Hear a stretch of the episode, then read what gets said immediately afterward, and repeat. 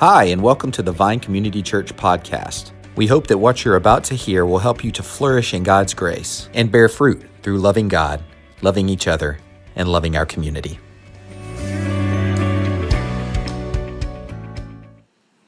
My name is Tim Barton, and I'm one of the pastors here.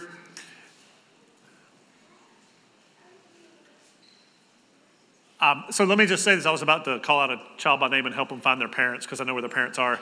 I'm just going to go ahead and do it. Oh, she found her grandparent. We're good. Um, if, if your child went out and you're staying for this service, now is the time that you need to go get them and bring them back, just to be clear, um, so that we have no confusion there. Because um, today is our family worship day where our children in kindergarten through fifth grade are here with us. So, again, my name's Tim Barton. I'm one of the pastors here.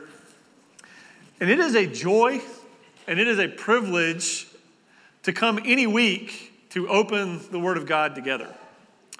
Um, I'm especially grateful for all the work that goes in with our, with our children and students and that they're able to come and lead us today uh, because the Lord tells us to come to His Word with a childlike faith. And we're going to talk more about that as we go today. Today's Palm Sunday. We've been talking about it this, throughout the service. We read about the triumphal entry. We see the people shouting out, Hosanna, save us, deliver us. And we're reminded that Jesus rode into town on a donkey. And as he rode into town, the people were worshiping him as the king. They were worshiping him as the Messiah, the one they had been looking forward to, um, to to save them from all they were going through. And so they laid their coats on the ground. And it was a symbol of saying, We place ourselves under you, Jesus. We place ourselves under your authority. It was an affirmation. It was like, Jesus, you're our king. You're the one we want to reign in our lives. And then they show honor to him by, by spreading palm branches under him. And throwing those palm branches down in the culture was a symbol of joy. You're our deliverer. You are our source of joy, they were saying. And he was surrounded again by all those crying out, Hosanna. They were pleading with him, Save us now, save us now, deliver us now. All that's going on but many of them were not ready for Jesus. We're going to see in our passage this morning that as Jesus comes into town, he goes into the temple. The people there, the religious leaders and others there, thought they were ready for Jesus, but they really weren't. And so when Jesus arrives at the temple, he responds to them and to their not being ready for him. And his response, in his response, we're going to see two things today. Um, we're going to see the, his negative response to them, so to speak, or response because of their negative things. But in that, we're going to see two things that should characterize the temple then and the church today. And so, as we look at God's word this morning, I want to invite you to ask this question of yourselves and, and of us as a church body Are we ready for Jesus? Are we ready for Jesus? Are you ready for Jesus in your own heart this morning? Are we ready for him as a church body? So let's read together from Matthew chapter 21. We're going to read verses 12 through 17. And as we do so, I remind you um, that this is God's perfect and holy word. And Jesus entered the temple and drove out all who sold and bought in the temple and he overturned the tables of the money changers and the seats of those who sold pigeons. He said to them, It is written, My house shall be a ho- called a house of prayer, but you make it a den of robbers. And the blind and the lame came to him in the temple, and he healed them. But when the chief priest and the scribes saw the wonderful things that he did, and the children crying out in the temple, Hosanna to the Son of David, they were indignant. And they said to him, Do you hear what these are saying? And Jesus said to them, Yes. Have you never read, Out of the mouths of infants and nursing babes, you have prepared praise? And leaving them, he went out of the city to Bethany and lodged there. And so, again, I think we can see in Jesus' response that there are two things that should categorize the temple then and the church today from this passage. The first thing is that it should be a place that is inviting to those who need Jesus. Now, let me just pause. I'm going to ask the kids' help for a minute. I'm kind of looking around to find them. Kids, this isn't a trick question, I promise, okay? Who needs Jesus? Somebody call it out. Everyone. That's right. Everyone. Okay, so it's to be an inviting place for all who need Jesus, is to be an inviting place for everyone, from all people groups, from all backgrounds, from all socioeconomic classes. It's to be an inviting place for everyone. Now, let's look at verse 12 and 13 again. It says, Jesus entered the temple and drove out all who sold and bought in the temple, and he overturned the tables of the money changers and the seats of those who sold pigeons. And he said to them, it is written, My house shall be called a house of prayer, but you make it a den of robbers. Now, maybe you all know this already, but I'm just going to share a little bit of the kind of the layout of the temple just to get a picture of what's going on here. Because the temple um, itself was the holy place, and then within, and that's where the, the priest uh, ministered and sacrificed there within the holy place. And then with inside that was a smaller area called the Holy of Holies or the most holy place. And that's where the, the high priest could go one time a year, right? That's an oversimplification, but that's, that's what's going on right there in the temple. And then, as part of the temple courts, there are concentric circles where, with each, each um, area having a different function. I'm not going to tell you about all those until you get to the outer area, which is the court of the Gentiles. It's where the foreigners would come uh, to worship those who were not who had not been Jewish but had been grafted in, right? And so they could come and they would worship there. Again, that's a simple version. There's a lot more, um, but for today's purposes, that's what we need to know because it's there that we see Jesus coming in um, and and where where we see the action that takes place here. Okay, so this is a very practical situation that, that's going on right in front of us. Because during Passover, Jews traveled long distances to come uh, to Jerusalem for the Passover, uh, the Passover celebration. And so people traveling would find it difficult to bring sacrifices with them. Would it be easier to show up and get the sacrifice when you get there? Or to keep it with you, have to water, it, have to feed it, all those things along the way? Right? Practically speaking, it made a lot of sense to do it this way. I mean, most of us, when we go on vacation, we don't buy food until we get close to where we're staying, right? Something that, that simple. It made practical sense. But there were problems with it. It opened the temple courts up to things being abused there. It, it made it into a, it kind of brought in the chaos of the marketplace. And so let's talk about that for a minute. Two things I think were going on here. One, you have money changers. And the money changers were there because people were coming from all over the place. And so as they came with whatever currency they brought, as, as they came, they needed that to be changed into temple coins so that they could pay the temple tax and purchase the sacrificial animals. Right? Doesn't seem like, okay, yeah, that's good, they did that. But they, they cha- the, the um, exchange rate was so high the percentage was so high that as they did that, it would end up costing someone about half a day's wages to be able to come and just change the money, right? So there was extortion going on there, so to speak. Then there were those that were selling the sacrificial animals. Now, you remember from the Old Testament probably that a sacrificial animal had to be without blemish. Everybody track it with me? All right? It had to be without blemish. And so there were those who would inspect these animals at the temple, kind of like temple inspectors. Okay? What do you think they might have started doing to the animals that were being brought when people brought the animals with them? Hmm, they look at the animal. Jewish historian Josephus says there was a lot of, the, uh, here's a lot of what was going on, looking at the animal and going, yep, nope, that one's rejected. You're going to have to buy one from the temple. Pretty manipulative pretty sales oriented in that sense. And so most were rejected. The people were forced to buy them from the temple. That's bad enough. But a pair of doves or a pair of pigeons, just those sacrifices, would have cost about 50 times more if you bought it in the temple than if you bought it elsewhere. You see what's going on here?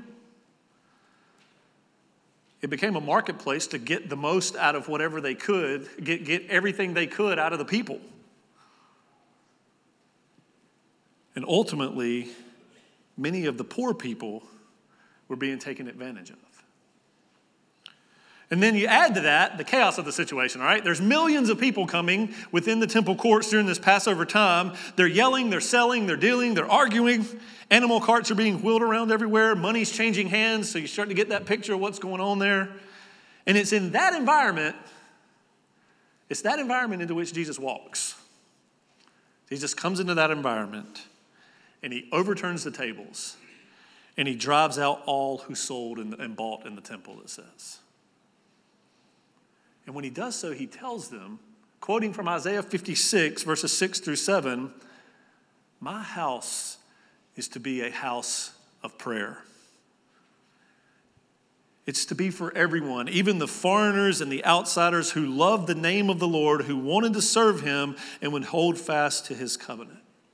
But then he also tells them in Jeremiah 7:11, he's quoting Jeremiah 7:11, which talked about hypocritical worshipers. And they were the ones that were the den of robbers in Jeremiah. And so what he's doing is he's tying that in and saying, You're hypocritical worshipers. You're turning my house into a den of robbers. You're not really here to worship him, to worship me. So I think the passage is showing two things then. Two things the leaders were doing wrong. One, they were justifying their behavior just simply because it was something that was practical. But two, they were taking advantage. Even as they spoke of religious things, they were, they were just concerned about making money. And then, two, they were taking advantage of this very practical need, and they were making it difficult for the poor and the needy to come. And so, rather than being a house of prayer and worship, they were using the situation to manipulate and ultimately rob the poor and needy. But even more than that, it was preventing them access to their worship of God. It was keeping them away. This made Jesus mad. You know, often people want to talk about, well, I have righteous anger. And a lot of times that's not, it's not true. Our anger is not always righteous, right? Sometimes it is. But Jesus's was. It was righteous anger. He saw what was going on. He saw that the people's worship was hindered. He saw that they were being distracted from what God said was good. He saw that it prevented the temple from being a place that was inviting to those who needed a Savior, who needed Jesus. Now, just pause for a second. For us, right? I said, you know, the temple then, the church now for us, if we were to apply, to apply this, do we ever make Jesus accessible only to those who have it together? I would say not intentionally, but I share a little story with you about a little over a month ago, some, somewhere in that time range. I really don't remember exactly, might have been two months ago. But I'm standing in the back and I'm filling in in the check in area um, in the children's check-in area, which basically means I'm standing there smiling because, yeah, I'm not very good at it. But um, I'm standing back there, I'm filling in in the check-in area, and this little boy comes running up to me, just so joyful, right? And he comes running up to me, and he said, Pastor Tim, Pastor Tim. I said, Yeah. He goes, Do you love the clothes that I'm wearing? Now, of course, I said, That's awesome, dude. And I fist bumped him, you know, and, and he went on his way. But what are we doing? What are we doing to say that that's what that little boy needs, that make him think that's what he needs to come to Jesus? Or maybe it's the person who is good at hiding the problems in their life but they actually have just as many as everyone else. Are we welcoming them? Are we welcoming them, welcoming them to bring their problems, the things going on in their lives, and then their marriages, and all these things we've talked about? Or maybe we're making it hard to be accessible to the person. You know, when we look at, okay, there's the, per, there's the people who are easy for us, right? All of us have those people that are just easy for us. And yet there's other people that are challenges for us. Are we making things accessible even to the people that are challenges for us? And then there's the actual poor, the actual widow, the actual orphan. Kids and students, for you, it may be that it's the person at school who you wouldn't want anyone else to know that you talk to. Or maybe the person that you think you're better than. In verse 14, Jesus gives a direct demonstration of what's wrong with the approach of the religious leaders. He shows that most of the religious leaders of the day would not allow the lame or the blind or the deaf to make sacrifices in the temple. And they do that based on a misappropriation of a passage in 2 Samuel. But Jesus invites those people. Look at verse 14. And the blind and the lame came to him in the temple, and he healed them. Jesus is making a clear point that would not have been missed. Those whom he drove out were those that everyone would have thought deserved to be there. They, they were the ones everyone would have thought deserved to be there. They spoke of religious things, but they were attached to money, to the material things, to things being like they wanted them to look. And in doing so, they kept those who they knew, who, who knew that they need, needed Jesus, they kept them away. And so Jesus says, My house is to be a house of prayer.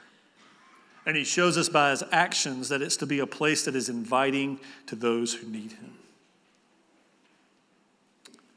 The second thing we see in this passage that should characterize the temple then and the church today is really a continuation from the first. I really just needed a second point. So um, I had to tell the first service that was funny. I'm glad some of you laughed. the second thing is that it needs to be a welcoming place for the childlike to praise Jesus. A welcoming place for the childlike to praise Jesus. Look at verses 15 through 17 again. But when the chief priest and the scribes saw the wonderful things that he did, and the children crying out in the temple, Hosanna to the Son of David, they were indignant. And they said to him, Do you hear what these are saying? And Jesus said to them, Yes. Have you never read, out of the mouth of infants and nursing babies, you have prepared praise? And leaving them, he went to the city, of, to, went out of the city to Bethany and lodged there. The religious leaders here saw what Jesus did. They heard the children crying out, Hosanna. And it says they were indignant. You know what that word means? Kids, you know what that means? It means to be very displeased with anger towards something that's, that's not fair. All right, let me give you an example. If you and your friend or you and your brother and sister, or brother or sister, let's say you did the exact same thing that was wrong. All right? Everybody with me so far? You did the exact same thing that was wrong, and then your parents or your teacher or somebody, they come to you and they say, You're not in trouble, but you're in trouble. Would that make you mad? Would that make you indignant? Somebody nod yes. I'm pretty sure it would. All right? That's what's going on here. They're, they're seeing this and they're like, it just makes them indignant, it makes them angry. And they were the most angry because they saw that Jesus was claiming to be the Messiah. He was claiming to be the hope. He did that by cleansing the temple, See in Malachi 3 1 through 4, it says that the, the Savior who is to come, the deliverer, was going to purify the temple. And we see that also in Ezekiel. And then he also did it now as we see the children praising him. Their praises said the same thing. This Jesus was the Savior and the Messiah, the one who had come to deliver them. See, the leaders thought they knew better than Jesus. They could not believe that he was allowing this, and they could not believe what he was claiming to be. That's why they ask in verse 16 Do you hear what these children are saying? Do you hear what these children are saying? And if I could paraphrase how Jesus answered, Jesus said, Yep, I hear them. And this is what they should be doing. This is what they should be doing. Their praise is good and it's right. His actual response is from Psalm 8, and it was speaking about direct praise to God.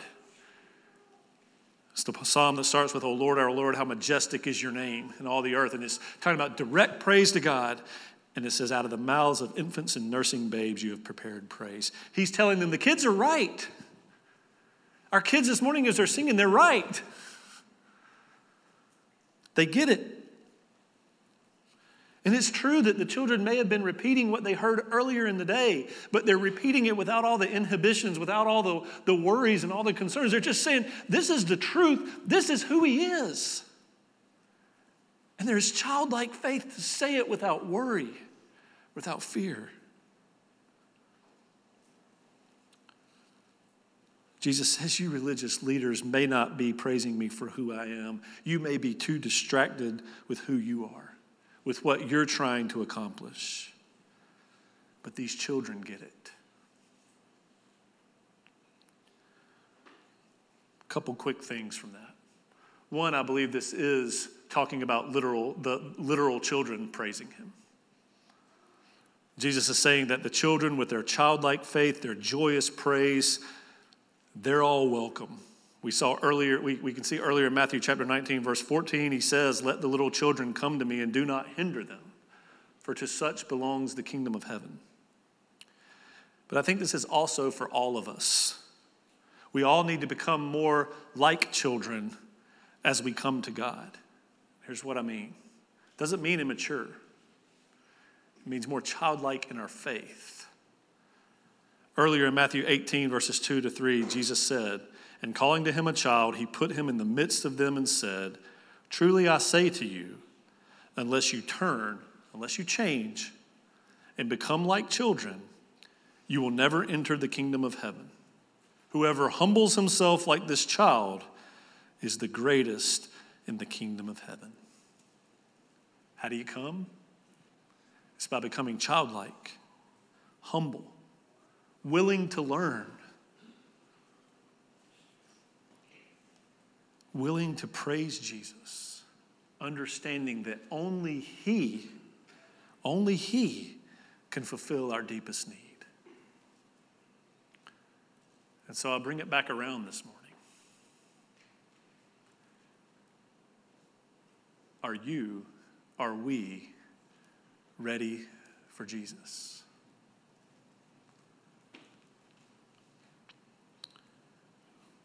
Are we ready to ask Him to keep making us humble?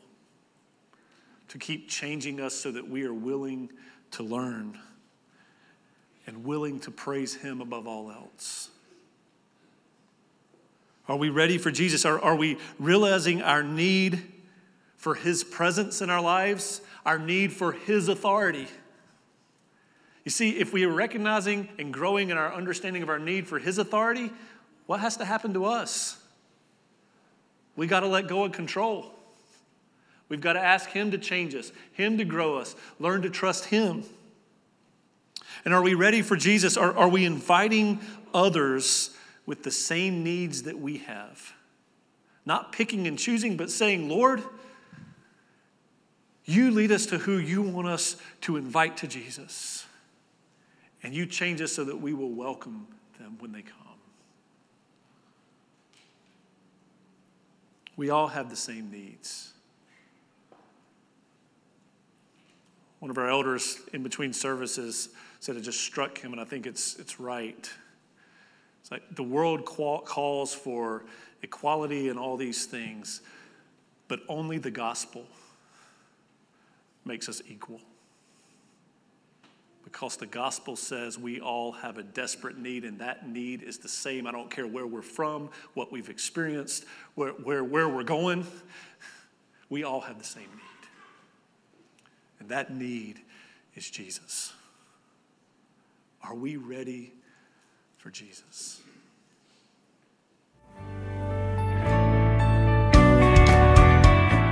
Thanks so much for joining us for this podcast. For more information, you can visit us online at thevinecc.com, download our mobile app, or visit us on Facebook or Instagram at thevinecc. Have a great week.